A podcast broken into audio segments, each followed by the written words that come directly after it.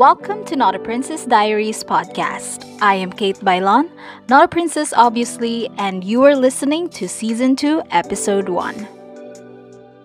Hello, everybody. Welcome. Yes, you heard it right. We are now on season two of this podcast. Woo! The reason for this new season is because we celebrated a year since I started this podcast. It was on May 1st, to be exact, although I think I shared my first episode online on May 2. Nevertheless, it has been a year with 20 episodes, and as we close season 1, we hope for better things ahead for this second season. I know it has been a while since our last episode, and I have been getting messages from friends on when I plan uploading new episodes again, but there was just a lot of things happening, and I really felt like I wasn't in the right headspace to start writing podcast episodes again. But huzzah! Here we are back at it again. Guys, legit, ang daming nangyari sa mga dumaan na buwan. Samahan pa ng anxiety ko sa elections, before and after. It has been a lot. Also, I have a job, so oftentimes during the weekends, which are my days off, I really just wanted to rest and recharge. Hopefully, we can go back to semi-regularly producing episodes. Grind lang ng grind, walang ibang aangat sa'yo kundi sarili mo. Charot. Oh, a disclaimer, all opinions and statements made in this episode are all entirely my own. Kung may matamaan or may masaktan, ika nga ni Peter Parker played by Tobey Maguire, I missed the part where that's my problem. Charot. Looking back on the past month of the campaign heading to the 2022 elections, there has been a lot of hope, a lot of misunderstandings, misinformation, arguments, toxic social media content, friends not being friends, happy stories, sad stories, even funny ones, and a whole lot more.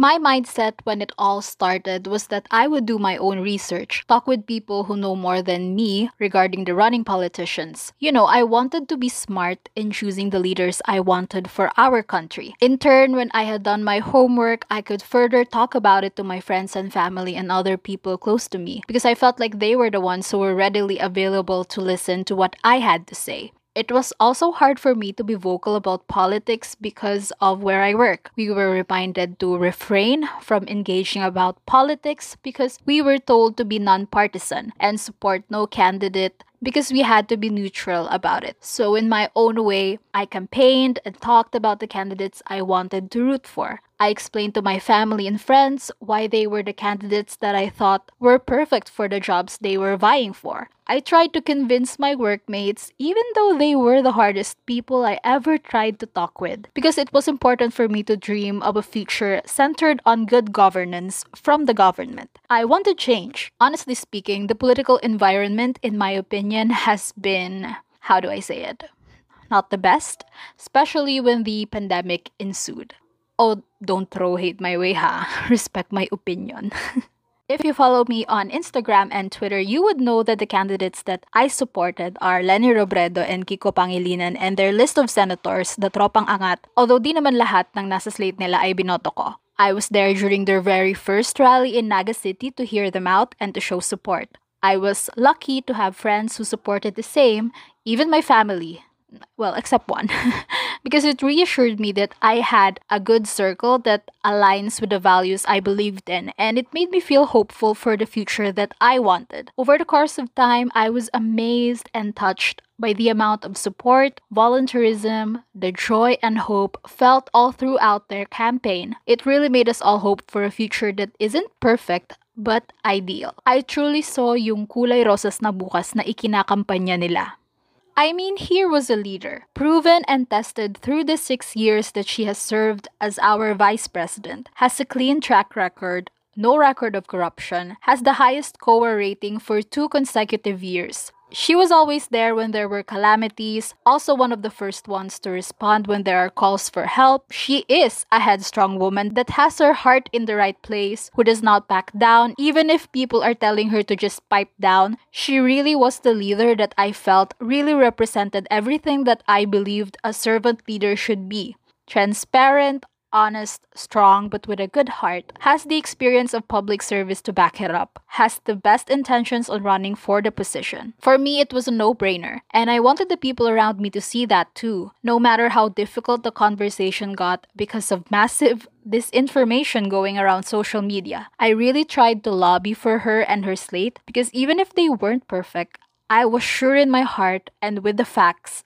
that they were the best people to lead us for six years. I will never forget my last rally experience for them, the Grand Rally in Naga City last May 6, 2022. I was surrounded and joined by my high school and college friends and my boyfriend. Sabay-sabay kaming naniwala at tumindig para sa alam naming tama. It's a core memory, for sure.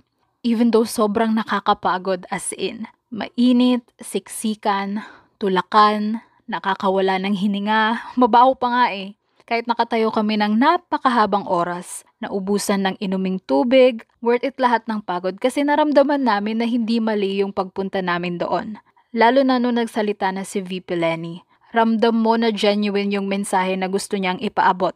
Na malaki yung pasasalamat niya sa amin na nandoon kami para mag-abot ng suporta. Ang dami ang nagsasabi na nandoon lang naman yung mga tao dahil sa mga libreng pagkain at dahil sa mga artista. Personally, I don't believe that. Bakit ka magtsatsaga doon para lang sa mga yun? Hindi namin pinagod mga sarili namin, hindi namin tiniis lahat ng sakit ng paa at kapahaan para sa mga maliliit na bagay na yon. Kami nga actually, after magsalita ni VP Lenny, doon na kami nag-decide na umuwi. Kasi we felt that we got what we came for. Okay, commercial muna tayo mga be. Do you want to start your own podcast journey?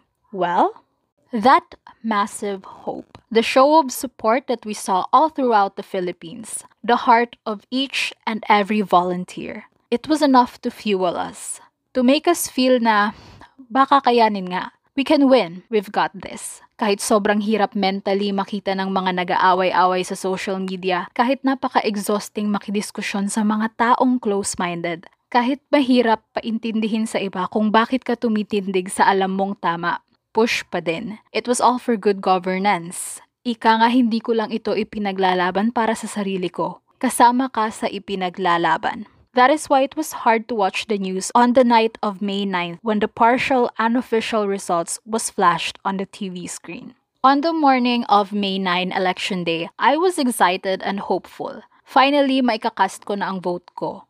Panatag din yung loob ko kasi alam ko yung pamilya ko at mga kaibigan ko parehas kami ng mga iboboto.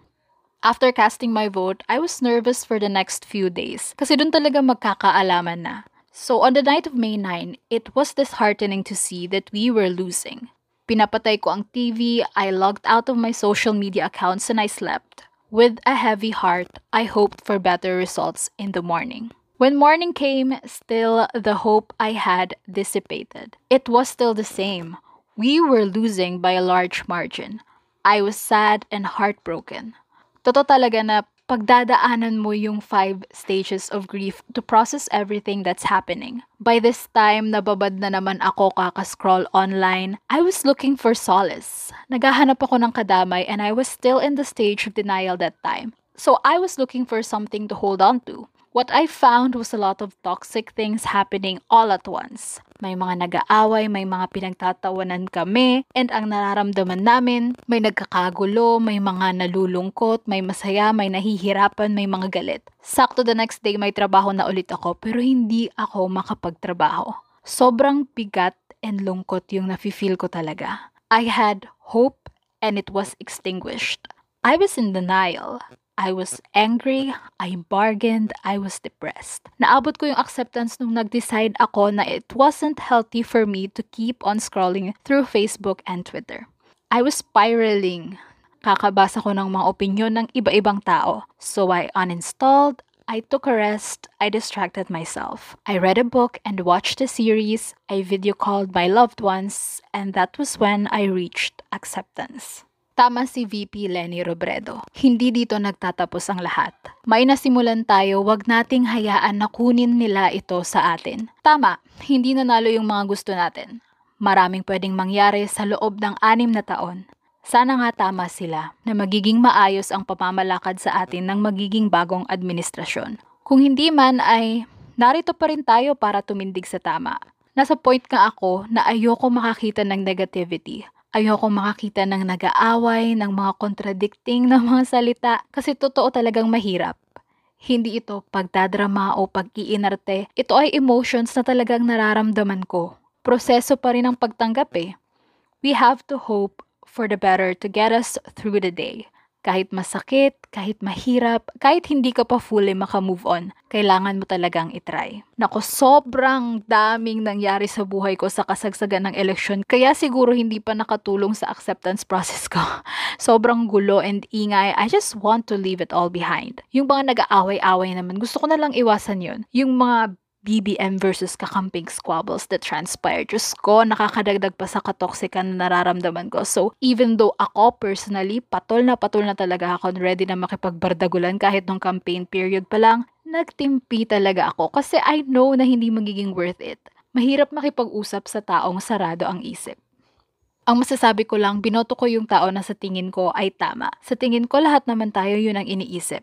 Kung may rason man ang iba sa pagpili sa kandidato nila, sa point na to, wala na tayong magagawa kahit gaano man ka-frustrating yung rason. Kasi tapos na. Sana lang malinis ang konsensya mo pagkatapos mong ma-shade yung balota mo. Sana lang ang inisip mo, hindi lang ang sarili mo, kundi inisip mo lahat ng tao na maaapektuhan sa desisyon na ginawa mo.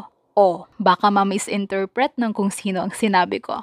I meant that kasi ako yung boto ko ay hindi lang para sa akin. Para yun sa pamilya ko at sa mga kapatid ko. Para sa mga advokasya ko, para sa kinabukasan na gusto ko, para sa masang Pilipino, para sa mga taong nasa laylayan at para sa tingin ko ay ikabubuti ng bansa natin. Even though the election is over, grabe pa din yung nagsisirculate na disinformation and I fear that it will not end here. Kaya labanan natin. Huwag tayo maniniwala agad-agad sa mga nakikita natin without facts backing it up. Contrary sa mga sabi-sabi ng iba, importante po ang research. Textbooks and history books do not peddle lies. These are facts, no matter how much you want to believe that they are not. Let's fight this. Hindi pwedeng magpakain na lang tayo sa sistemang ganito. I fear for a future riddled with so much lies that it eventually becomes the truth.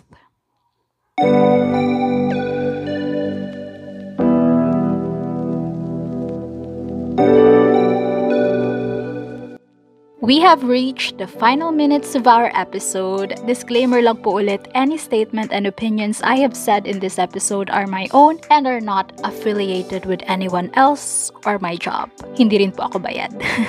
I just really wanted to share this episode because I wanted to share the grueling journey that the 22 elections has brought on to me. Stressed pa din po ako ngayon but sabi nga ng BTS, life goes on. I hope that you enjoyed and related to today's episode and sana isupport mo pa ang mga susunod na episodes of this podcast. Thank you so much for listening and see you on the next one.